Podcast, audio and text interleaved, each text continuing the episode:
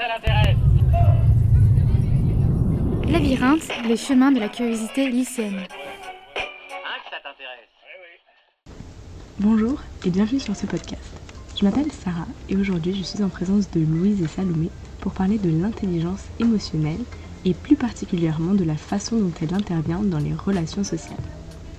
Quand on entend le terme intelligence, la première chose à laquelle on pense, ce sont souvent les résultats scolaires, le niveau d'études ou encore le quotient intellectuel. qui d'ailleurs est lui-même mal interprété. Mais quand on parle d'intelligence, la dernière chose qui nous vient à l'esprit, c'est bien les émotions. En réalité, l'intelligence émotionnelle est la plus importante et la plus présente au quotidien.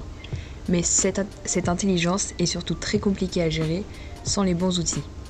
Elle est à la fois méconnue et sous-estimée et permet à la société d'aujourd'hui d'être ce qu'elle est.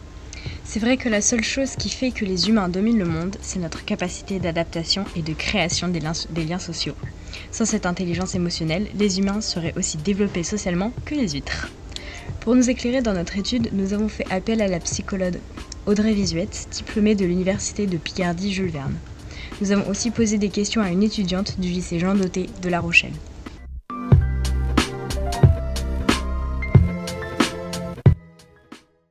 Tout d'abord, connaissez-vous le terme d'intelligence émotionnelle? Et si oui, comment pouvez-vous le définir?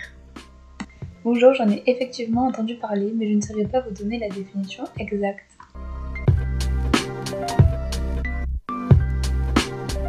Pour moi, l'intelligence émotionnelle, c'est la capacité à pouvoir euh, avoir une très bonne connaissance de son propre outillage au niveau des émotions.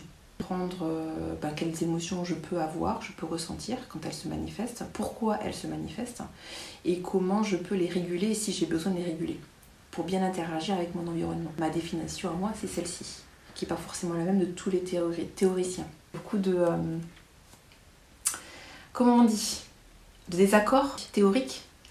Et euh, notamment avec le tout premier euh, Coleman qui a parlé, euh, le premier qui a parlé d'intelligence émotionnelle, qui en a parlé beaucoup dans le domaine du management, travail en fait.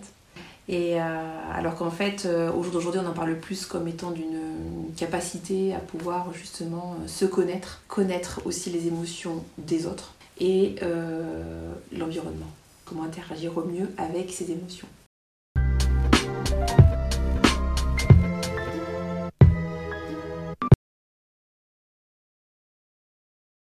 Pensez-vous que l'intelligence émotionnelle est négligée durant l'apprentissage scolaire d'un élève?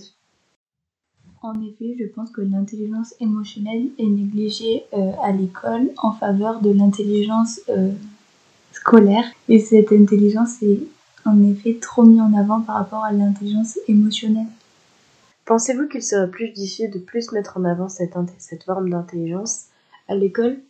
Je pense que si cette intelligence émotionnelle serait plus travaillée en cours, cela permettrait aux élèves de moins se poser des questions sur les problèmes qui les entourent au quotidien.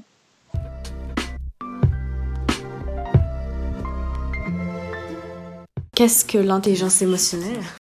Alors, euh, il y a euh, cinq axes au jour d'aujourd'hui. On est en 2023. Depuis à l'époque de Coleman, dans les années 90, il y a cinq axes particuliers qui, qui sont bien très bien détaillés euh, sur l'intelligence émotionnelle. C'est travailler sur le comprendre les émotions, vivre les émotions, être ouvert aux émotions de l'autre, exprimer et partager ses émotions et gérer les émotions en situation de tension. Ce sont les axes euh, de travail sur l'intelligence émotionnelle.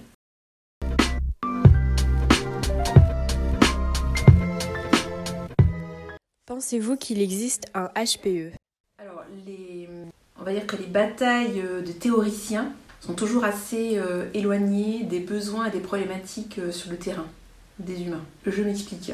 Pendant que eux, ils sont en train de, discuter sur des mots à employer, au potentiel émotionnel ou au potentiel intellectuel ou des choses comme ça, parce que même ça, c'est controversé en fait aujourd'hui. Nous, il n'empêche que sur le terrain, il faut qu'on continue à accompagner les humains en fait, hein, qui viennent nous voir. Euh, donc euh, au potentiel émotionnel, pourquoi Pour moi, ça peut être valable tout à fait sur une personne qui a euh, vraiment investi les axes dont on a parlé tout à l'heure, sur la capacité à pouvoir communiquer avec ses émotions, les accueillir, les accepter, eh ben, il y en a qui vont vraiment investir ce terrain-là et qui, qui, vont exceller dans la capacité à pouvoir bien se connaître, connaître les émotions des autres, savoir interagir à ce niveau-là.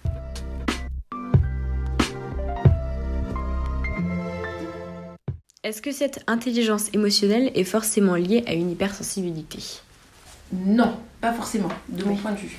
Il est possible de développer ses compétences émotionnelles par différentes techniques, différents outils.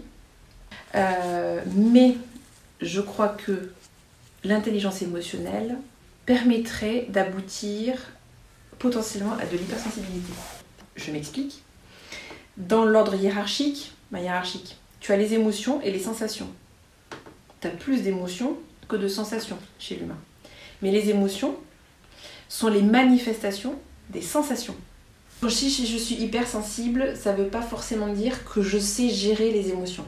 D'ailleurs, très souvent même, les hypersensibles viennent consulter parce qu'ils sont en difficulté à pouvoir gérer leurs émotions et surtout celles qui captent autour d'eux. Donc, parce que je suis hypersensible, je suis amenée à développer des outils euh, d'intelligence émotionnelle pour me préserver, pour pas être éponge par rapport aux émotions des autres et, euh, et pour pouvoir aussi mieux connaître mes émotions. Quand j'éponge les émotions des autres, comme le font les enfants, mais ça on parle souvent des enfants, mais les adultes font pareil. Quand j'éponge les émotions, il faut que je puisse faire le tri à un moment donné entre ce qui m'appartient et ce qui est aux autres. Que je restitue euh, à l'extérieur ce qui est les émotions qui ne sont pas les miennes, et que je puisse accepter les miennes, les accueillir et les gérer, faire un tri. Donc les hypersensibles, ben, malgré eux, doivent travailler les outils d'intelligence émotionnelle.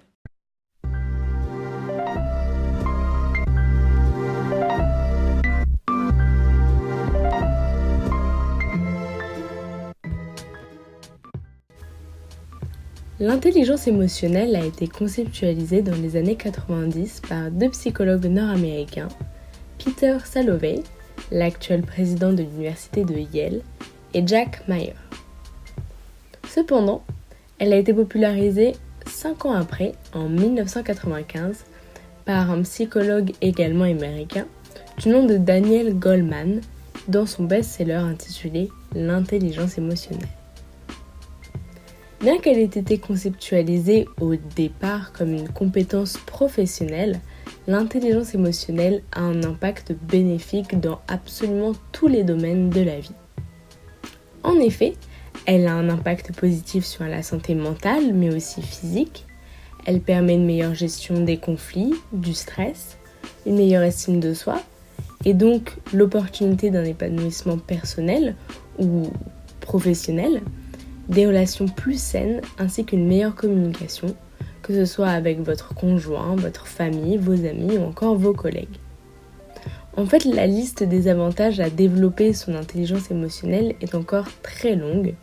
Donc si ce sujet vous intéresse et que vous souhaitez améliorer votre vie en apprenant à mieux gérer vos émotions, nous vous invitons à lire la boîte à outils de l'intelligence émotionnelle de Martine Evaloné et Céline Pérez-Court qui vous livre 50 conseils clés afin de gérer vos émotions.